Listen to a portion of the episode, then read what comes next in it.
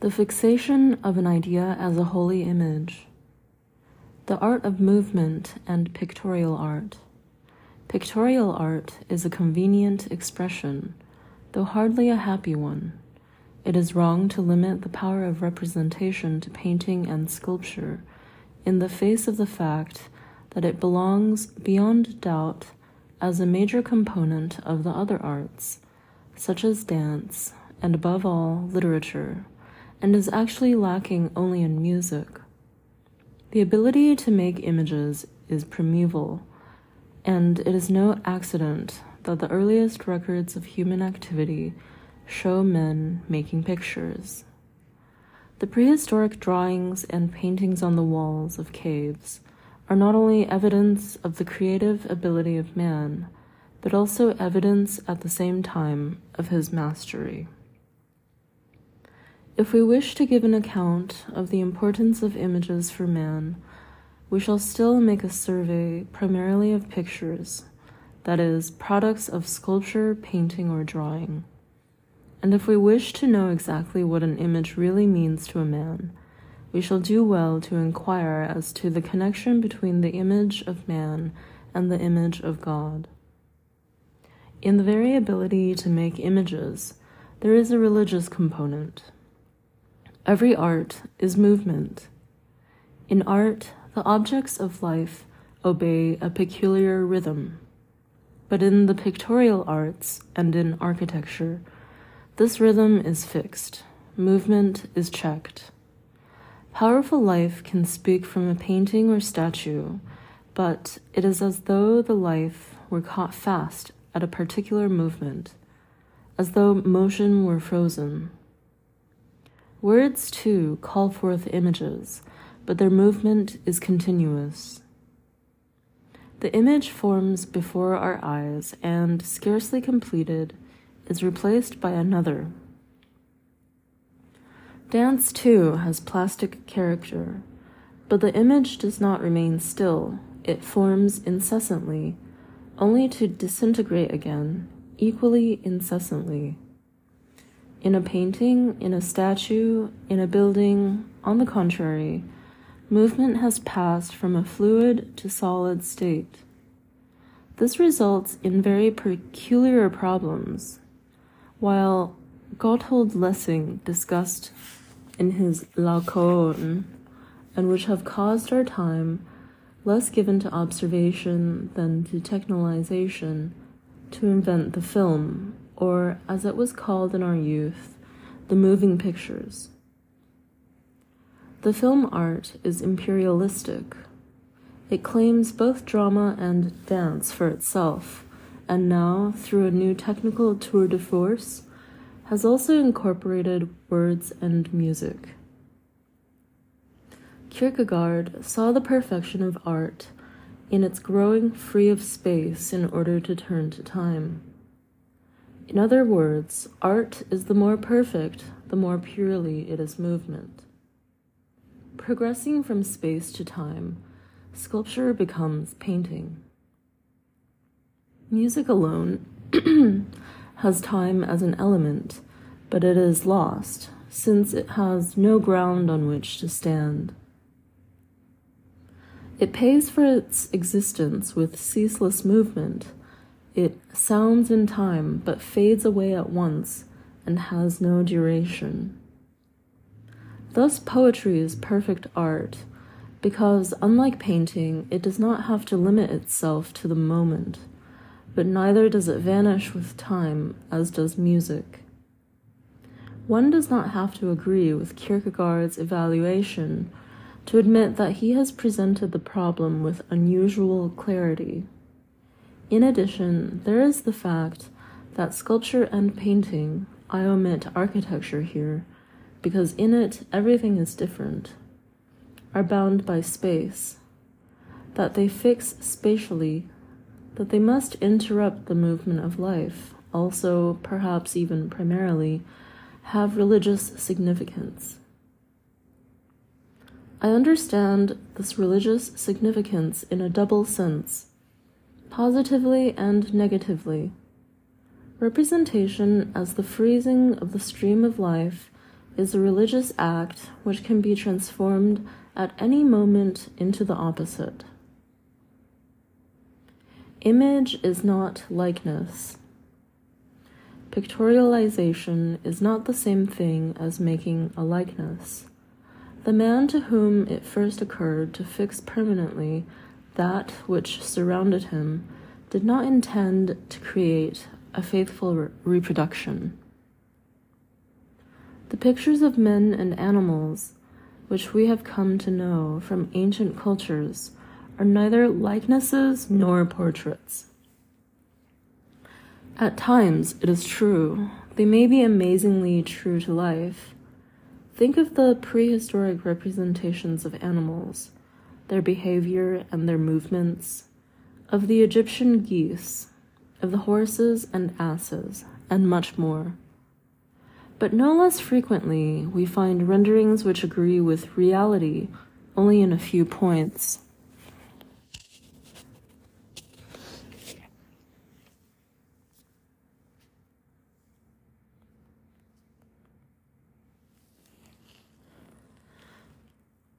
Especially where human beings are concerned, representation is by no means true to nature.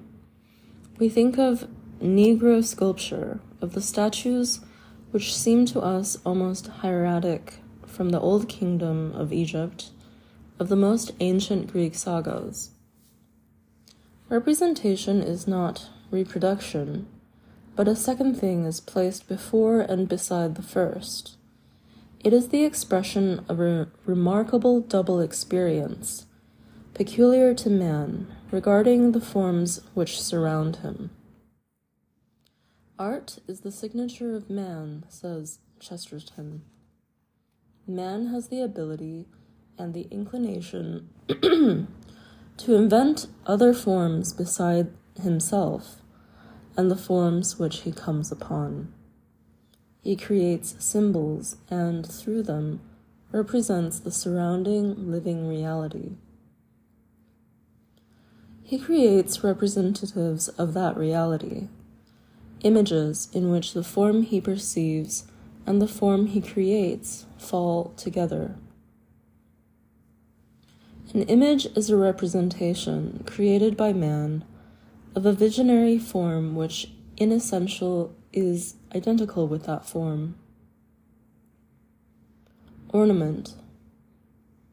Thus, we are dealing with representation, not reproduction. In primitive art and the art of classical antiquity, this receives clear expression. One of the oldest forms of pictorial art is surely tattooing. We might think at first that the practice is purely decorative, but that is not correct. A pure will to ornament would not agree with primitive thought. Ornament as ornament does not fit into the unity of life and thought, which we know from the primitive structure. We decorate our houses and furniture with ornaments. Primitive man does so too, but for him, the ornament has not only symbolic but actual meaning. The legs of your chair are decorated with lion claws. The joiner did not give the matter any particular thought, but took the motif of the history from the history of art. In ancient Egypt, the same claw at the foot of a couch is replete with meaning. One rests upon the lion, the sun god, who overcomes death. Thus, rest becomes instead of a likeness of death, a prelude to eternal life. Primitive and prehistoric man loved to draw the animals which he hunted, becoming master over them by depicting them. This agrees with the fact that primitive art often hints at more than it represents. What we call ornament has a very specific meaning on the Australian churingas. We see nothing but lines and circles, but they represent women, houses, and animals. Something similar is true for the oldest so called geometric period of Greek vase painting, where every figure has its own meaning. In the oldest Egyptian drawings, it still is not clear whether ships or villages are represented. Thus the question arose whether this ancient art had religious significance. We want to repeat here what we have said in another context that the religious character of art is not conditioned by its subject, but by its purpose, by its character.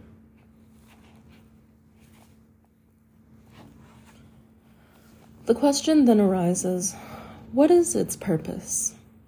Why does man go to this trouble? We have seen that we may not picture the primitive man or the man of classical antiquity as a modern aesthete something like an artist who creates art for art's sake, for his own pleasure, or at most, for the enjoyment of the happy few. Primitive and classic art has a clearly recognizable practical purpose. One cannot always do he li- as he likes with men, animals, plants, or other creatures, whether for one's own benefit or to protect oneself from them. For this reason, the movement in which the creature is engaged is fixed in an image. This image represents a second form of that creature. It is believed that everything which happens to the image will also happen to the creature represented. We too still speak today of a painting representing something, but we must take this word in its etymological meaning to understand what the actual function of the image is. In our discussion of the dance, we pointed out how primitive man dances to acquire everything. We discussed how primitive the control of power is in drama and the Holy Word, how it strives to exert an influence in one sense of another. On that basis, we called it by nature magico religious. We find the same thing here. Whoever influences a creature, be it a god, a man, an animal, or anything else, by means of an image, is likewise exercising a religious function. We have a clear instance in the so called defixiones of Rome. The image of an untrue lover is cursed. It by no means has to be similar. It is a doll which is said to represent the beloved. The person is convinced that the curse will also strike the one represented. For the image is its being, even though it may be its second being. Another example we all know the name of Tutankhamun, the Egyptian pharaoh ephemeral successor to the great heretic Akhenaten. It is less well known that his name means the living image of the god Amen, and still less that this title does not hint at an exceptional status, but a fixed relationship between the god and the king. The king is the living image of a god. Tut actually means statue.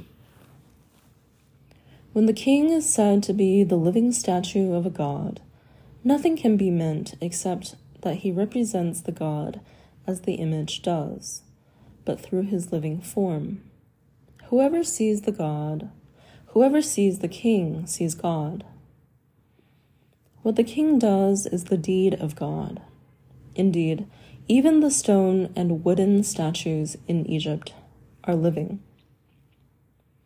In the tombs are found, for example, the Ka statues, that is, the images of the dead. At the same time is seen the Ka, his soul, which is so like him that the two could be confused, born at the same time he is and bearer of his being. This image is treated in a manner befitting the dead man. Food is set before it, it is spoken to, and various actions are performed before it, which are to effect resurrection from death. The same is true, more or less, of all statues of dead kings and, and gods. It is the convinced belief of the Egyptian that all incomprehensible phenomena, such as God, a dead man, love, the state, thought, need an anchor in the world of intelligibility, that they are present and effective only when living men force this hold on reality. Rather like an antenna that emits radio waves only when electrical energy is influencing it. Thus, the Ka, the soul of the dead man, is in reality fixed to the statue, and comes to life in it through the force of a living man. Thus wrote H. G. Evers in a profound psychological study of the art of Egyptian sculpture. Greek geometrical ornaments, like the realistic prehistoric drawings of animals, are attempts to come nearer to creatures, to control them. From this point, two ways, which have proved viable in all ages, lie open to us. The first is comparable to the monotonous utterance of holy formulas, avoiding any expressiveness. The second is analogous to acribia, scrupulous exactness in the recitation of prayers or spells. But from the point of view of the word, both are, by origin and nature, holy action. The first way has as its goal abstraction, nomos, which is never attained. The image takes flight to space or time in lyric poetry, finally becoming music space becoming time. The second way strives for reality and tries to achieve it by imitation, which it never succeeds in doing. Here the word becomes epic, finally losing its sound and becoming concentrated in pure sculpture.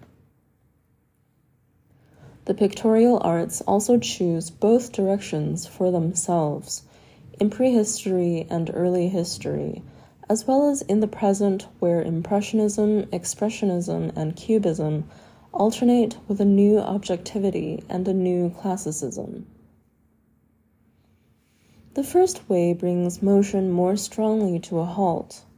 This way is thus the one which comes closest to the unity between the fine arts and holy action. This explains why primitive art is often indifferent to the image as it is seen, and why it pays attention to the image only as it is known, as it lives in the imagination. Perspective will hardly be found. In regard to ancient Egyptian art, Heinrich Schäfer has shown that this lack of perspective is no failing, not a cause of not yet having attained that high level which characterizes the art of the Greeks, but is rather to be judged as an essential difference in the conception of the job of representation. Similarly, Evers states that drawing in perspective means a change in the way man is situated in the world, to which he no longer belongs as one component among others, but rather stands in contrast to as an ego, freed from it. This view of the world only became possible with Greek philosophy. Primitive man no longer views the world from his own point of view, but from another world, which provides the norm for this one. That is not a kind of supernatural world, but it is the world as it ought to be, and therefore also is, the world as symbol. He does not deal with the image as he sees it, but with the object as he knows it.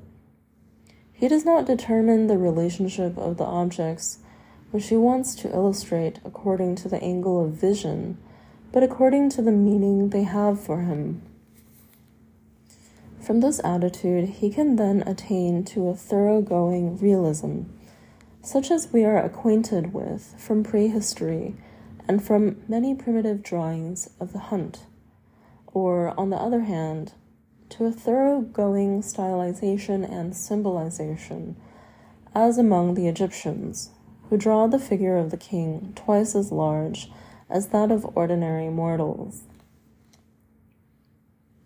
The function of imagination is even more pronounced in the case of masks.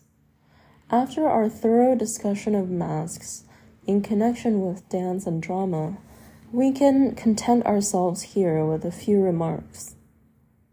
W. Joseph de Gruyter explains the mask on the basis of the ability of man to multiply himself or a part of himself to project his humanity visibly into the nature which surrounds him.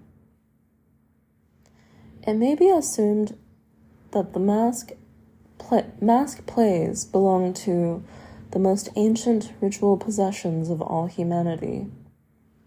Now, whoever puts on a mask does not do so for fun.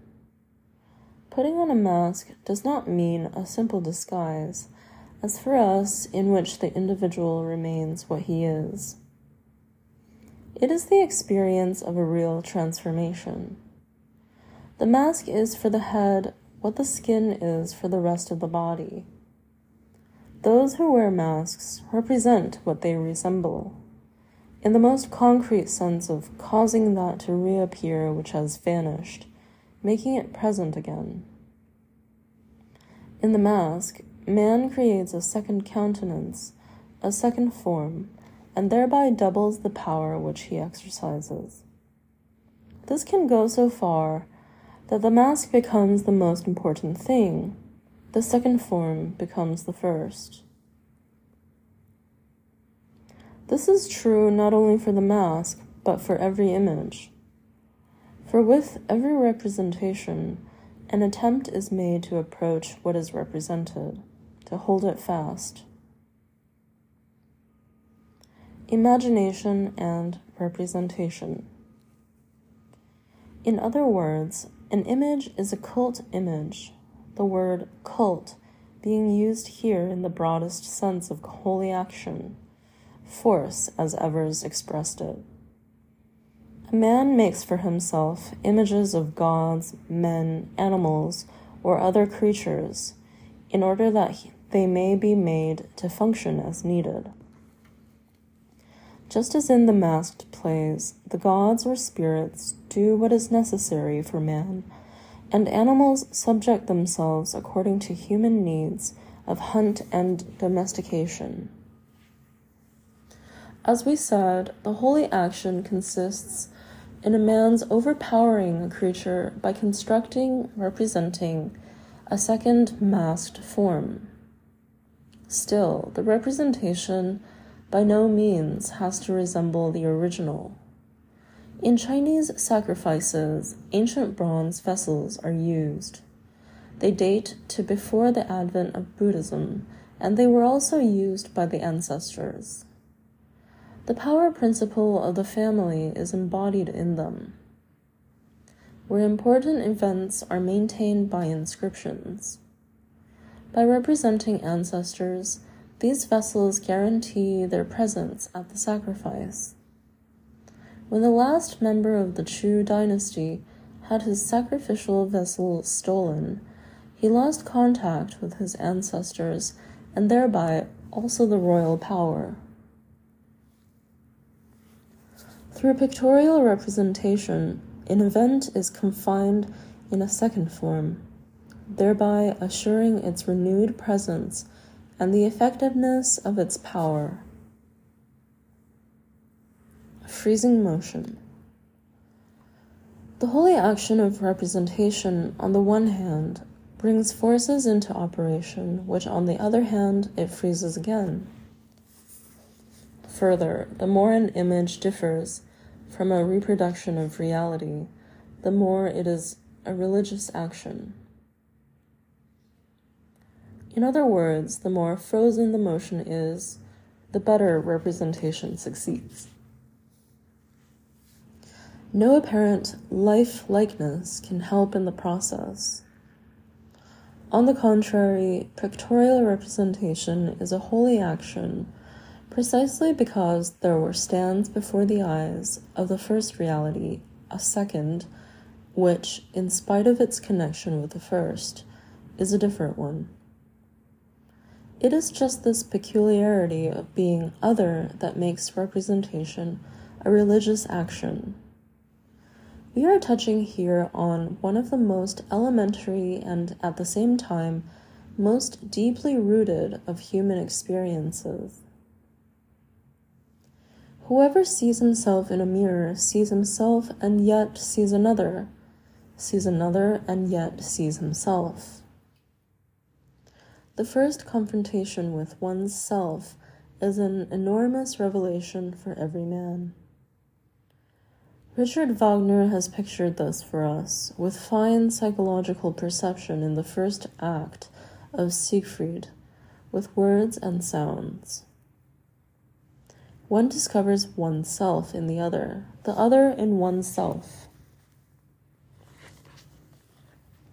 If at the same time a man has discovered his ability to make such images, the representation is no longer dependent upon accidental reflection in a brook or lake, but he will emphasize the other in the image more than that which is his own.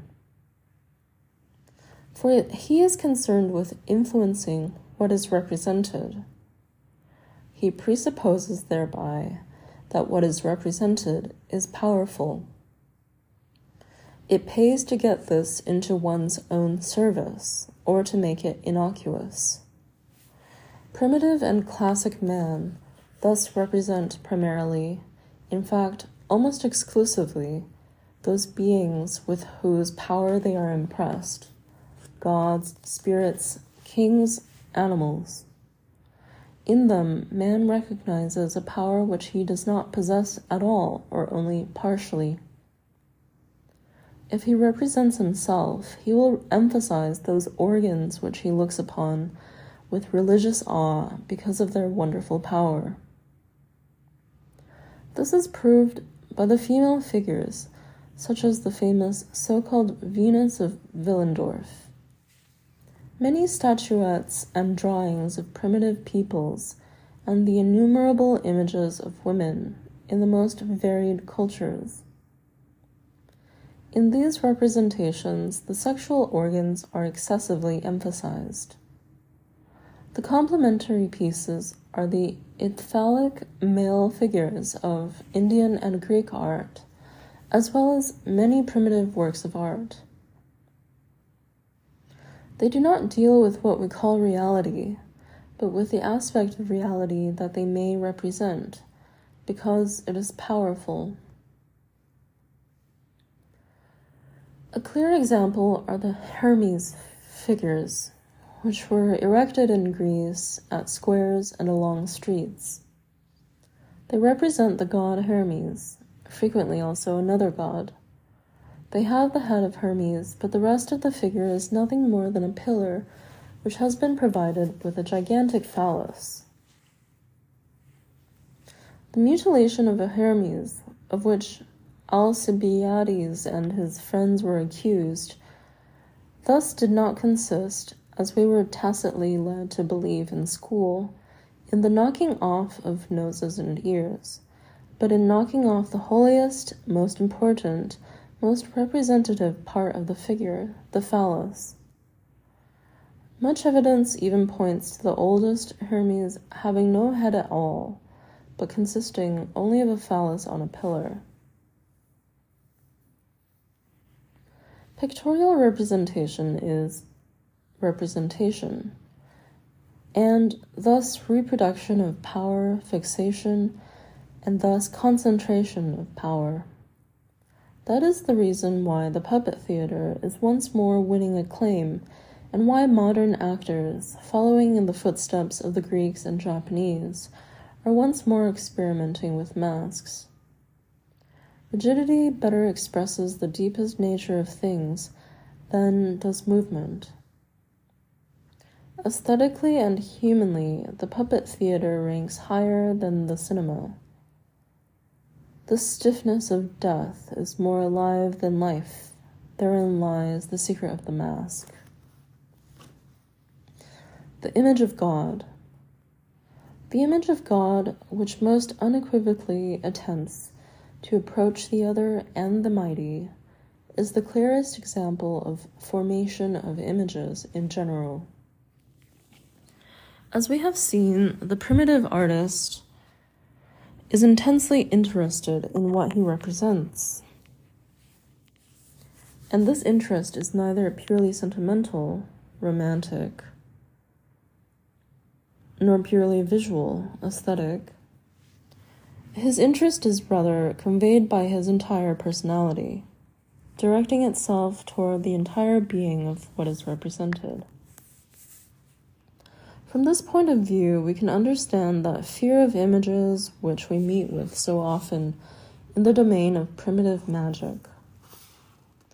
Prohibition was directed against original images in general preventing Judaism and Islam from giving birth to any of the pictorial arts.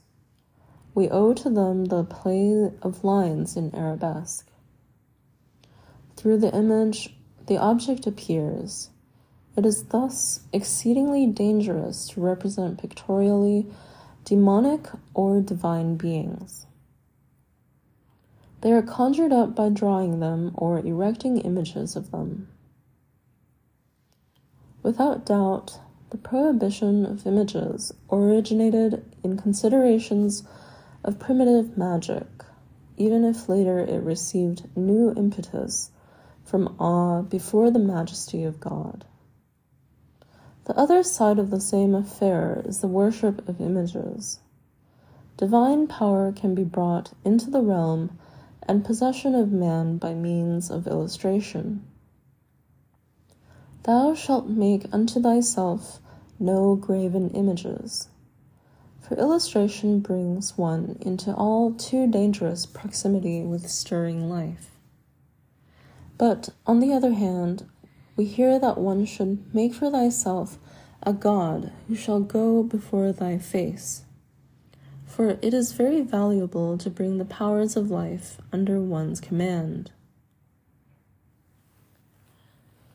We do not need to illustrate here the great importance which has been ascribed to the image of God in the religious worship of all periods. Puritanism thought it could get along without images, but instead wrote books.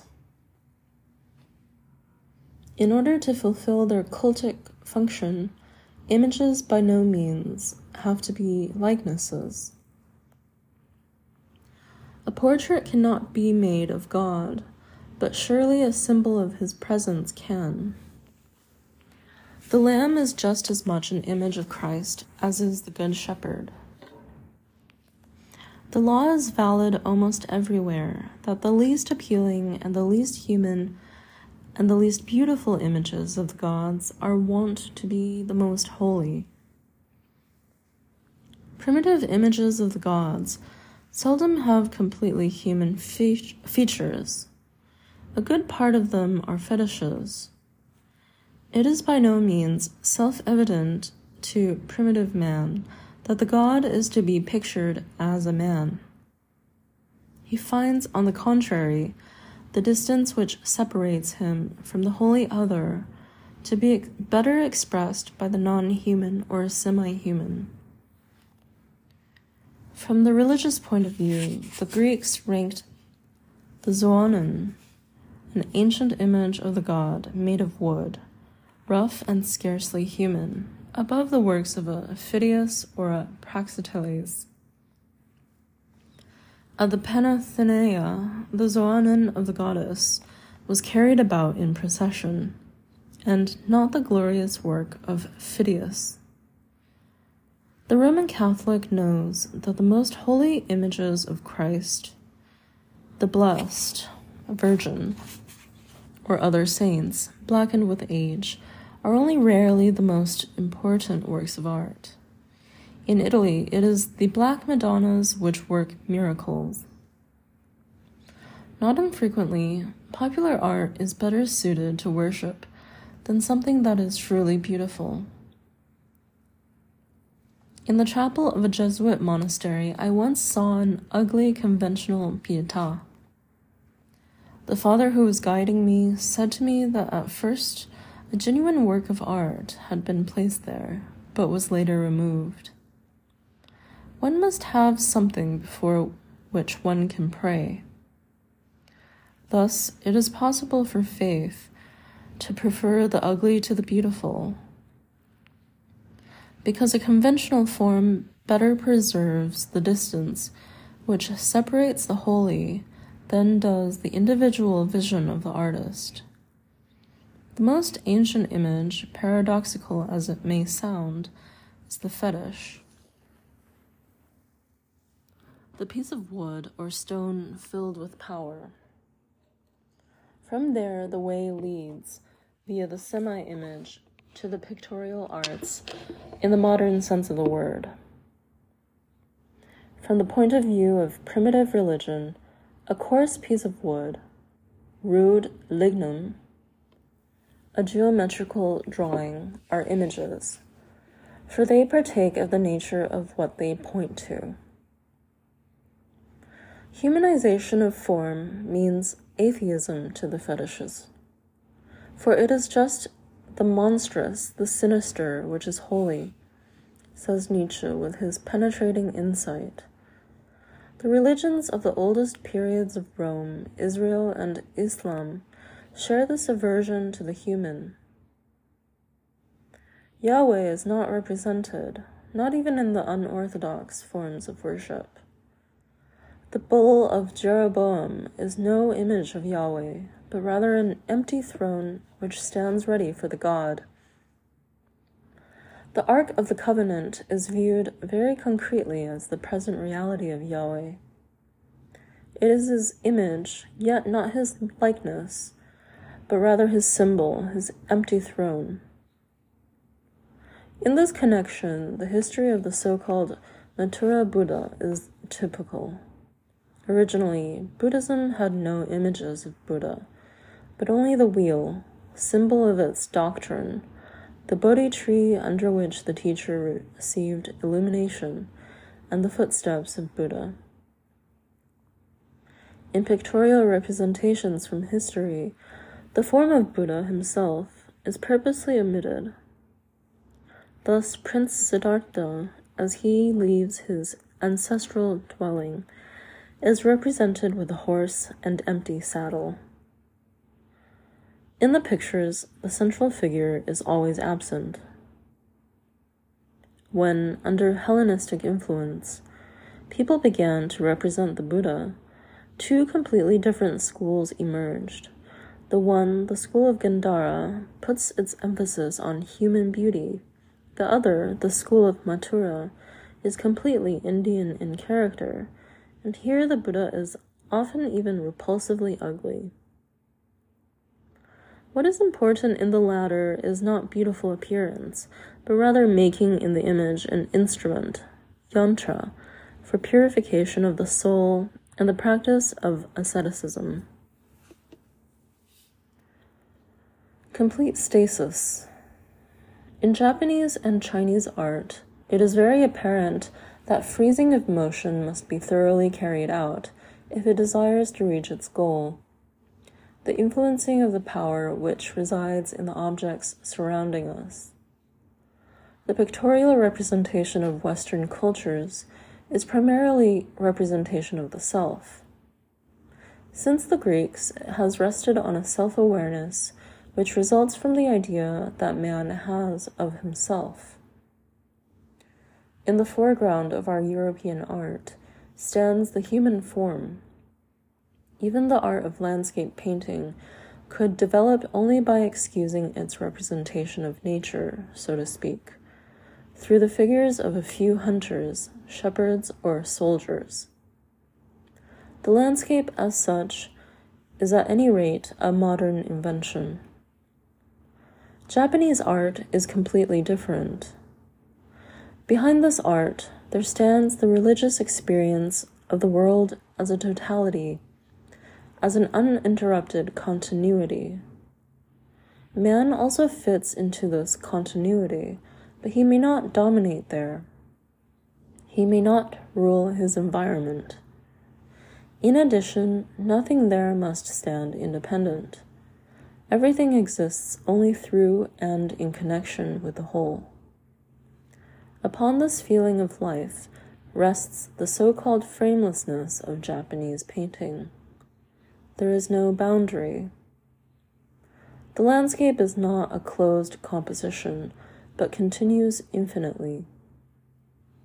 For this reason, the Japanese paints on the emakimono, a roll of what is actually very impractical material with an inconvenient format. But herein we see the unconscious effort of the ancient artist to point in a very primitive way, yet unmistakably to the uninterrupted continuity of the true form of the world. And Tsutsumi declares emphatically that this consciousness of framelessness is of religious nature. Fixed boundaries with their frozen self awareness are lacking. Man does not place himself outside the world, but within it. That is clearly expressed in the human figure itself. It is never represented without clothing the artist can never conceive of the man outside his environment. This is no sovereign man who takes account of the world. In fact, it is not man at all. There is only a play of divine powers in which we too fulfill a function, albeit a subordinate one, and are never in control. At the beginning of Greek art, too, the human form is represented clothed. This was true even and especially of the forms of the gods. To walk the streets in Grecian nakedness is by no means universally Greek, but a discovery of classicism. Only with time does man discover himself, his body, in its sovereign beauty and strength, and at the same time his spirit, the measure of all things. The great accomplishment of the Greeks is that they discovered man. Phidias played just as great a part in this as did Socrates. Clothing is laid aside as belonging to the world. The human form arises in its full independent power. Immediately, Philo will continue the tradition and condemn the body as belonging to the earth. The naked soul then appears in place of the naked body. But in both cases, man asserts himself emphatically in contrast to the world and God. In the Far East, this self assertion was unknown. The Oriental represents himself and the world with non-partisan humility. In view of the charming attention to nature which characterizes Japanese and Chinese art, the human figure gets short shrift. In his book about China, Lin Yutang says, In the representation of man, of course, the Chinese remained far behind. Perhaps there existed among them, too, a valuation of the fem- female form as such, but nothing can be seen of this in their painting. The female figures which occur in Qiu Kaichu and Chu Shichong are not meant to express the beauty of the human body, but the pattern of curves which the artists had observed in wind and waves. The cult of the human and especially the female body is, in my opinion, a quite infallible note of Western art.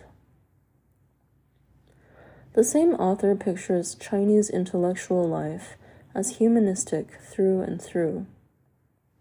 It is the more remarkable that, strangely enough, no one in China ever thought of calling the human body beautiful. Chinese art is concerned with mountains and seas, whose movement must be frozen, perhaps in the original, drastic, primitive sense, in order that they may be usefully employed or warded off, later with the promotion of mystic contemplation.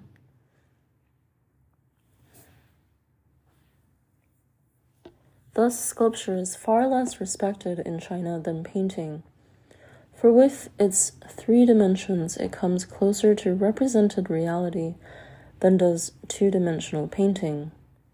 It is more imitation and less representation. This Chinese point of view is in remarkable agreement with that of the icon painting of Eastern Christendom. Thus thinks the cosmically oriented East. But the West, too, taking man as the point of departure and depending upon him, knows that law of pictorial representation according to which movement is fixed and a reverent distance from the object is preserved. This is shown more clearly in the form in which the Christian West brings to expression humanly the power of God in the figure of Christ, the God man. A glance at collections like Das Bild Christi im Wandel der Zeiten by Hans Preuss or Le Visage du Christ, for which Pierre Murnand wrote a very significant introduction, is very instructive. The figure of Christ adapts itself to all ages and to all cultures. It forms itself by the most varied nuances of religious conceptions and reveals the lack of the same. In Raphael and Veronese, there is only a completely external connection between the figure of Christ and the divine human power which it is to express. In Rubens, the figure which is taken down from the cross is a good looking Flemish worker who has fallen from the fifth floor. The more the artist departs from reality, the more real and impressive is the expression of the holy. We have ascertained this a number of times. Those early representations of the crucified, which do not intend to convey the idea of real human suffering, but put the Lord on the cross as a king in the Byzantine regalia, the purple scepter and crown give the greatest impression of holiness. If one would compare it to such a royal crucifix the famous Dead Christ of Holbein, one would feel the difference between an image which approaches the realm of divine omnipotence and a very skillful realistic likeness.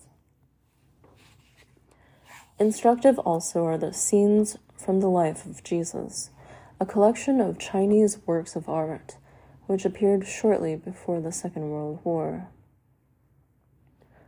They are the well known motifs which came to the Chinese through mission sermons. But the effect is completely different. There is almost no scene to which the landscape does not contribute. Occasionally, it even plays the major role. There is no background. The holy is here expressed in a very unusual way. Thereby, the human retreats. Very fine, for example, is the representation of the storm on the sea, where the calm figure of Christ and the anxious figures of the disciples clutching one another are completely embedded in the powerful movement of the water. It is a representation of Christ but we find the real image of Christ in the rebellious water, which leaps up on all sides with high, foaming waves, and yet is completely controlled. We do not have to turn to China for confirmation of what we have asserted here. The European East has understood all of this better than the West. Even in Maiestas Domini from Siena, expresses the holy much better than does the usual image of Christ as it developed in the West. Still closer to it comes the Byzantine stasis. In the art of icons, we shall find our statements confirmed. The living image. The image of the God long remains the bearer of the divine life which it represents. It works miracles, it is worshipped, it fell from heaven. The image of Athena Polias under Cecrops, or it came to its worshippers in a quite extraordinary way. The Xoanon of Hercules at Erythrae, which came on board a ship. The sacred stone of the Magna Mater, which was taken into Rome in miraculous fashion. It descends from its pedestal and helps man, Beatrice, or it falls from its pedestal because a powerful God will not stand for it. Dagon. It is bound so that its power may not become too dangerous. In short, it is replete with powerful life. Sometimes divine life is breathed into the image through a kind of consecration. We reverence images which are hallowed by consecration. The Christian apologist Arnobius has a heathen say in defense of idolatry. Where the image lives because a spirit resides within it. The Korowars of New Guinea shelter gods from which oracles are asked. It is still a very long way to the aesthetic in our sense, but the ancient Egyptian Ka statues were already the first good portraits. But they are not that by their own nature. Up to this point, we have ascertained an obvious unity between the holy and the beautiful image. From these latter observations, there arises now a differentiation. If we examine the outward points of contact between the fine arts and religion, we shall be amazed to see that here a greater gulf opens between art and religion than where both come into open conflict. Iconomachy is a religious phenomenon.